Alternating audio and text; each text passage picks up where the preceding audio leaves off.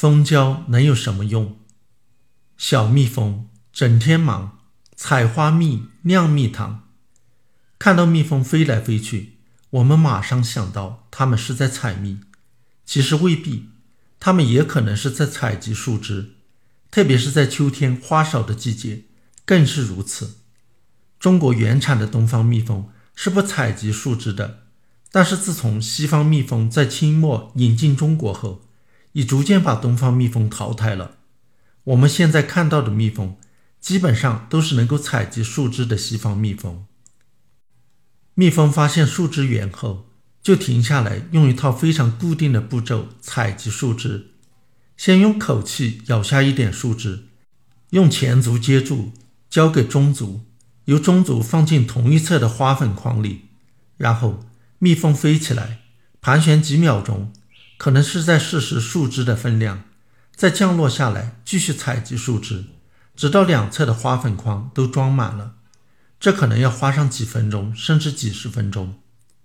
花粉筐装满树枝后，蜜蜂就飞回巢，由别的蜜蜂帮忙把树枝卸下来。这时候，树枝就变成了蜂胶。其实，蜂胶的主要成分还是树枝，再掺杂了一些蜂蜡、花粉、芳香挥发油和其他杂质。蜂胶不是用来当食物吃的，蜜蜂采集它干什么用呢？首先是拿它当胶水用。用来修补蜂巢中的缝隙、破洞。蜂巢里一团漆黑，有缝隙也是看不出来的，只能用触角来感觉。某些工蜂的触角似乎比其他工蜂更敏感，它们时不时地用触角寻找、探测缝隙。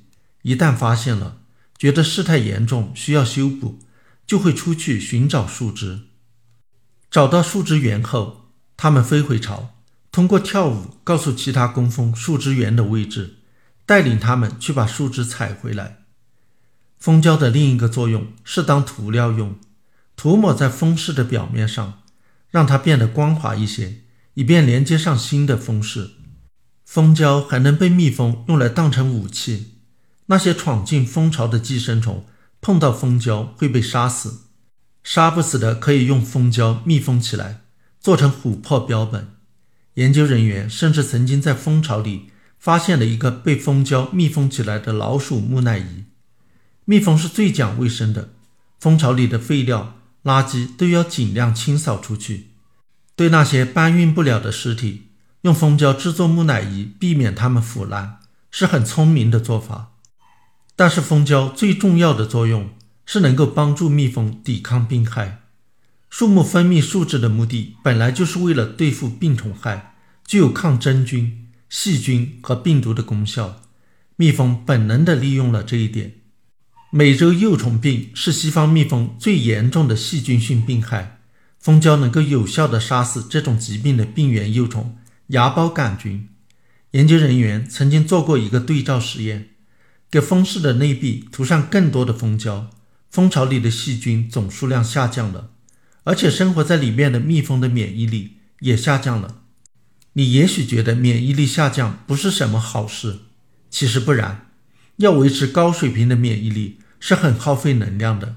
有的蜂胶帮助杀菌、杀病毒，蜜蜂不必加大免疫系统的投资，这是一种生存优势，可能是西方蜜蜂能够战胜东方蜜蜂的一个因素。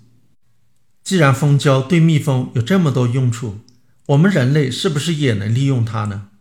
在自古就养西方蜜蜂的非洲和欧洲，人们很早就在使用蜂胶，是除了蜂蜜之外第二个被人类利用的蜂产品。古埃及、古希腊和古罗马人都用蜂胶来处理伤口，传统上蜂胶也被用来治疗烫伤、口腔感染和龋齿，这些其实都是在利用蜂胶抗菌、抗病毒。促进组织再生的功效，在今天，蜂胶更多的被做成胶囊，当成保健品口服。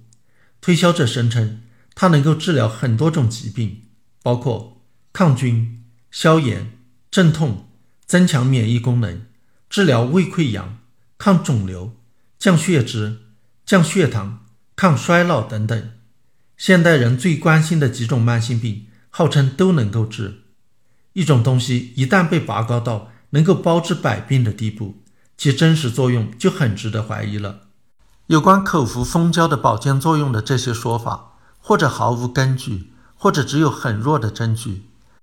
有关蜂胶抗菌、抗肿瘤、增强免疫力等方面的证据多一些，但是也只有体外实验、动物试验或者小型人体临床试验的初步结果，并不能算是定论。和蜂蜜不同的是，蜂胶有很多种来自植物的生物活性成分。可能有某种保健医疗功能，但是虽然对蜂胶的化学成分和医学应用已有了多年的众多研究，却仍然没能够有定论。主要的原因在于蜂胶的成分复杂而且多变，不同地区、品种、季节的蜜蜂采集的蜂胶的成分都不一样。蜜蜂是机会主义者，碰到合适的树脂源就采来使用，因此甚至同一窝蜜蜂。在同一个季节采集的蜂胶成分都会有变化，这就导致不同批次的蜂胶都可能有不同的作用。从某项研究获得的结论，并不一定能够被重复出来，很难通过控制实验来证明蜂胶的功效并推广开去。要靠它来保健和治病，也就不那么现实，因为质量无法控制。今天吃某一瓶蜂胶胶囊觉得有效果。明天换另一瓶吃，可能就不行了。